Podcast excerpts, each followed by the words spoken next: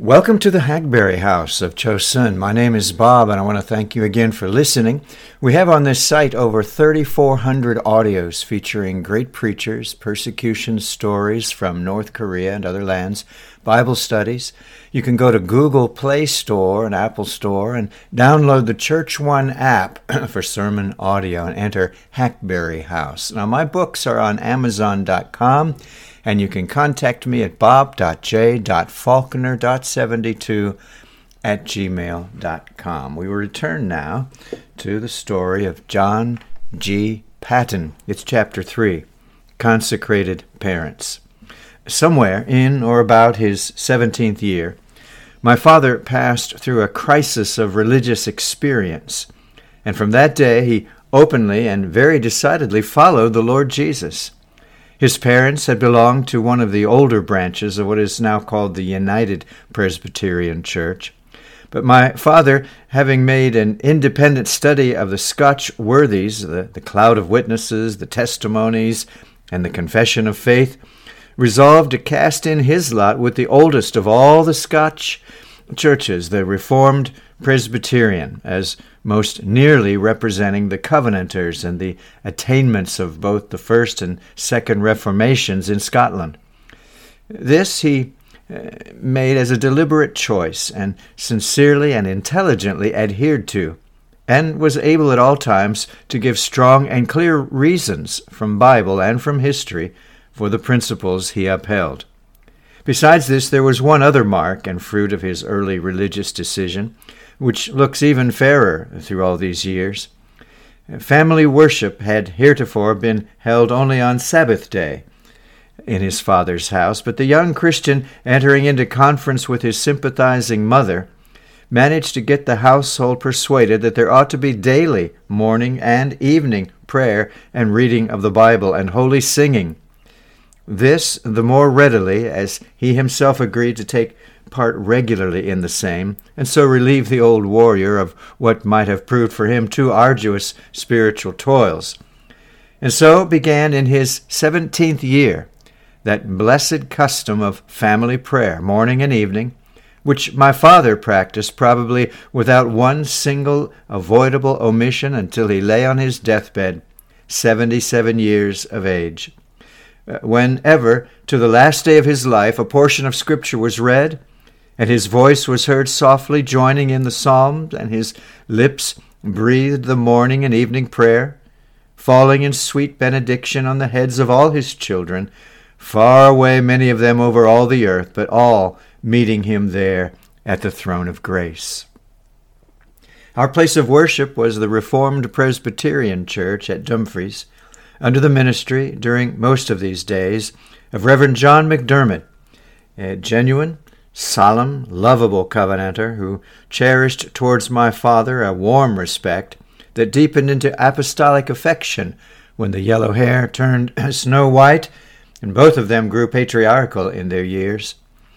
Uh, the minister, indeed, was translated to a Glasgow charge, but that rather exalted than suspended their mutual love.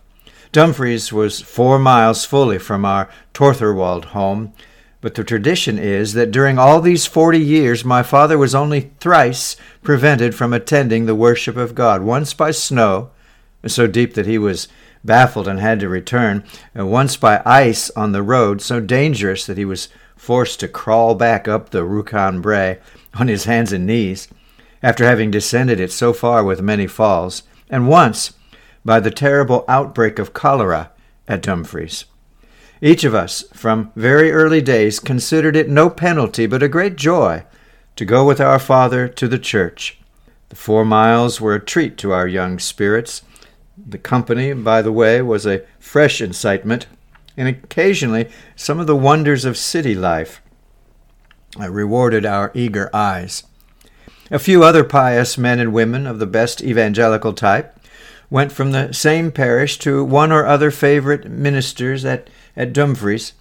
And uh, when these God fearing peasants foregathered in the way to our house from the house of God, uh, we youngsters had sometimes rare glimpses of what Christian talk may be and ought to be. We had two special Bible readings on the Lord's Day evening. mother and children and visitors reading in turns with fresh and interesting question, answer, and exposition, all tending to impress us with the infinite grace of a God of love and mercy in the great gift of his dear Son Jesus, our Savior. The shorter catechism was gone through regularly, each answering the question asked until the whole had been explained, and its foundation in Scripture shown by the proof texts adduced. It has been an amazing thing to me occasionally to meet with men who blame this catechism for giving them a, a distaste to religion. Everyone in all our circle thinks and feels exactly the opposite. It laid the solid rock foundations of our religious life. After years have given to these questions and their answers a deeper or a modified meaning, but none of us has ever once dreamed of wishing that we had been otherwise trained. Of course, if the parents are not devout, sincere, and affectionate, if the whole affair on both sides is task work, or, or worse, hypocritical and false, all results must be very different indeed. Oh, I can remember those happy Sabbath evenings. no blinds down, no shutters up, and shutters up to, to keep out the sun from us, as, as some scandalously affirm. Uh, but a holy, happy, entirely human day for a Christian father, mother, and children to spend. Others must write and say what they will, and as they feel. But so must I. There were eleven of us brought up in a home like that, and never one of the eleven, boy or girl, man or woman, has been heard or ever will be heard saying that Sabbath was dull and wearisome for us, or suggesting that we have heard or seen uh, any way more likely than that for making the day of the Lord bright and blessed alike for parents and for children. But God help the homes where these things are done by force and not by love. As I must, however, leave the story of my father's life, much more worthy in many ways of being written than my own, I may here mention that his long and upright life made him a great favorite in all religious circles far and near within the neighborhood, that at sick beds and at funerals he was constantly sent for and much appreciated, and that this appreciation greatly increased instead of diminishing when years whitened his long flowing locks and gave him an apostolic beauty until finally, for the last twelve years or so of his life, he became, by appointment, a sort of rural missionary for the four nearest parishes and spent his autumn in literally sowing the good seed of the kingdom as a colporteur of the Tract and Book Society of Scotland. His success in this work for a rural locality was beyond all belief. Within a radius of five miles, he was known in every home, welcomed by the children, respected by the servants, longed for eagerly by the sick and aged. He gloried in showing off the beautiful Bibles and other precious books, which he sold in amazing numbers. He sang sweet psalms beside the sick, and prayed like the voice of God at their dying beds. He went cheerfully from farm to farm, from cot to cot. And when he wearied on the moorland roads, he refreshed his soul by reciting aloud one of Ralph Erskine's sonnets, or crooning to the birds, one of David's psalms. His happy partner, our beloved mother, died in 1865. He himself in 1868, having reached his 77th year, an altogether beautiful and noble episode of human existence having been enacted, amid the humblest surroundings of a Scottish peasant's home, through the influence of their united love by the grace of God, and in this world, or in any world, all their children will rise up at mention of their names and call them blessed. Chapter 4 is School Days. In my boyhood, uh, Torthorwald had one of the grand old typical parish schools of Scotland, where the rich and the poor met together in perfect equality, where Bible and catechism were taught as zealously as, as grammar and geography, and where capable lads from the humblest of cottages were prepared in Latin and mathematics and Greek to go straight from their village class to the university bench and besides, at that time, an accomplished pedagogue, at the name of Smith, a learned man of more than local fame, had added a boarding house to the ordinary school, and had attracted some of the better class gentlemen and farmers' sons from the surrounding country, so that Torthorwald, under his regime, reached the zenith of its educational fame. In this school, I was initiated into the mystery of letters, and all my brothers and sisters after me, though some of them under other masters than mine. My teacher punished severely, rather, I should say, savagely, especially for lessons badly prepared. Yet, that he was in some respects kindly and tender hearted, I had the best of reasons to know. When still under twelve years old, I started to learn my father's trade in which I made surprising progress. We wrought from six in the morning till ten at night, with an hour at dinner time and half an hour at breakfast and again at supper. These spare moments every day I devoutly spent on my books, eh, chiefly in the rudiments of Latin and Greek, for I had given my soul to God and was resolved to aim at being a missionary of the cross or a minister of the gospel. Yet I, I gladly testify that what I learned of the stocking frame was not thrown away.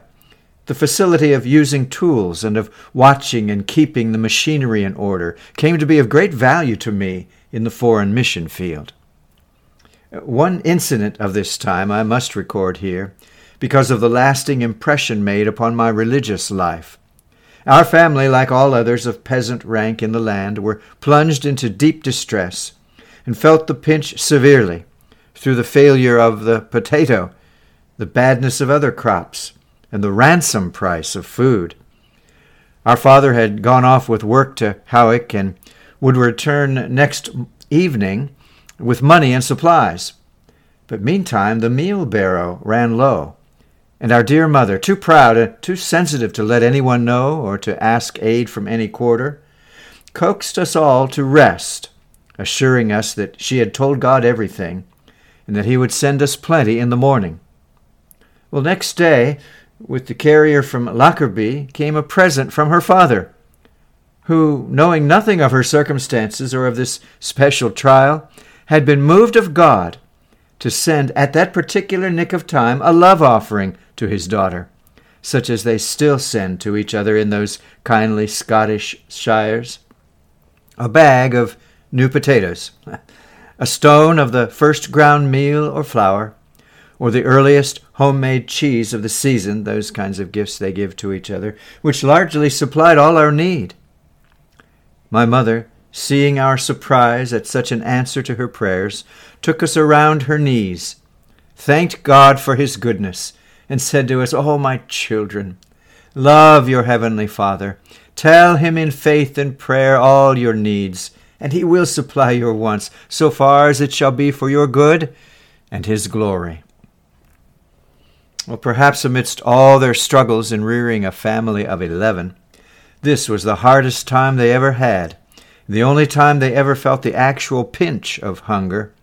For the little that they had was marvelously blessed of God, and was not less marvelously utilized by that noble mother of ours, whose high spirit side by side with her humble and gracious piety, made us, under God, what we are today. I saved as much at my trade as enabled me to go for six weeks to Dumfries Academy.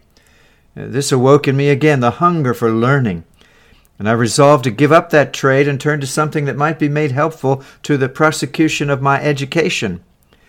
An engagement was secured with the sappers and miners who were mapping and measuring the county of Dumfries in connection with the Ordnance uh, Survey of, of Scotland. The office hours were from 9 a.m. until 4 p.m. And though my walk from home was above four miles every morning, and the same by return in the evening, I found much spare time for private study, both on the way to and from my work, also after hours. Instead of spending the midday hour with the rest at football and other games, I stole away to a quiet spot on the banks of the Nith, and there pored over my book, all alone. Our lieutenant, unknown to me, had observed this from his house on the other side of the stream, and after a time called me into his office and inquired what I was studying. I told him the whole truth as to my position and my desires. After conferring with some of the other officials there, he summoned me again, and in their presence promised me promotion in the service and special training in Woolwich at the government's expense on the condition that I would sign an engagement for seven years. Thanking him most gratefully for his kind offer, I agreed to bind myself for three years or four, but not for seven. Excitedly, he said, Why? Will you refuse an offer that many gentlemen's sons would be proud of? I said, My life is given to another master, so I, I cannot engage for seven years. He asked sharply, To whom? I replied, To the Lord Jesus. And I want to prepare as soon as possible for his service in the proclaiming of the gospel. In great anger, he sprang across the room, called the paymaster, and exclaimed, Accept my offer, or you are dismissed on the spot. I answered, I'm extremely sorry if you do so, but to bind myself for seven years would probably frustrate the purpose of my life, and though I am greatly obliged to you, I, I cannot make such an engagement. His anger made him unwilling or unable to comprehend my difficulty. The drawing instruments were delivered up. I received my pay and departed without further parley. Hearing how I had been treated and why, Mr. Maxwell, the rector of Dumfries Academy, offered to let me attend all classes there free of charge, so long as I cared to remain. But that, in lack of means of support, was for the time impossible, as I would not and could not be a burden on my dear father, but was determined rather to help him in educating the rest. I went therefore to what was known as the Lamb Fair at Lockerbie, and for the first time in my life I took a fee for the harvest. On arriving at the field, when shearing and mowing began, the farmer asked me to bind a sheaf. When I had done so, he seized it by the band, and it fell to pieces. Instead of disheartening me, however, he gave me a careful lesson how to bind. And the second that I bound did not collapse when shaken. And the third he pitched across the field, and on finding that it still remained firm, he cried to me cheerily, Right now, my lad, go ahead. Well, it was hard work for me at first, and my hands got very sore. But being willing and determined, I soon got into the way of it, kept up with the best of them. The male harvesters were told off uh, to sleep in a, a large hayloft, uh, the beds being arranged all along the side like barracks. Many of the fellers were rough and boisterous, and I suppose my look showed that I hesitated in mingling with them for the quick eye and kind heart of the farmer's wife prompted her to suggest that I, being so much younger than the rest, might sleep with her son George in the house. An offer, oh, how gratefully accepted. A beautiful new uh, steading had uh, recently been built for them, and during certain days or portions of days, while waiting for the grain to ripen or to dry, I planned and laid out an ornamental garden in front of it, which gave great satisfaction a taste inherited from my mother. With her joy in flowers and garden plots, they gave me, on leaving, a handsome present, as well as my fee, for I had got on very pleasantly with them all. This experience, too, came to be valuable to, me when, in long after days and far other lands, mission buildings had to be erected, and garden and field cropped and cultivated without the aid of a single European hand. Amen. Next time, chapter 5 Leaving the Old Home. Leaving the Old Home. John G. Paton's story. I hope you'll join me next time. This is the Hackberry House. Lord willing, we'll talk again soon. Bye bye.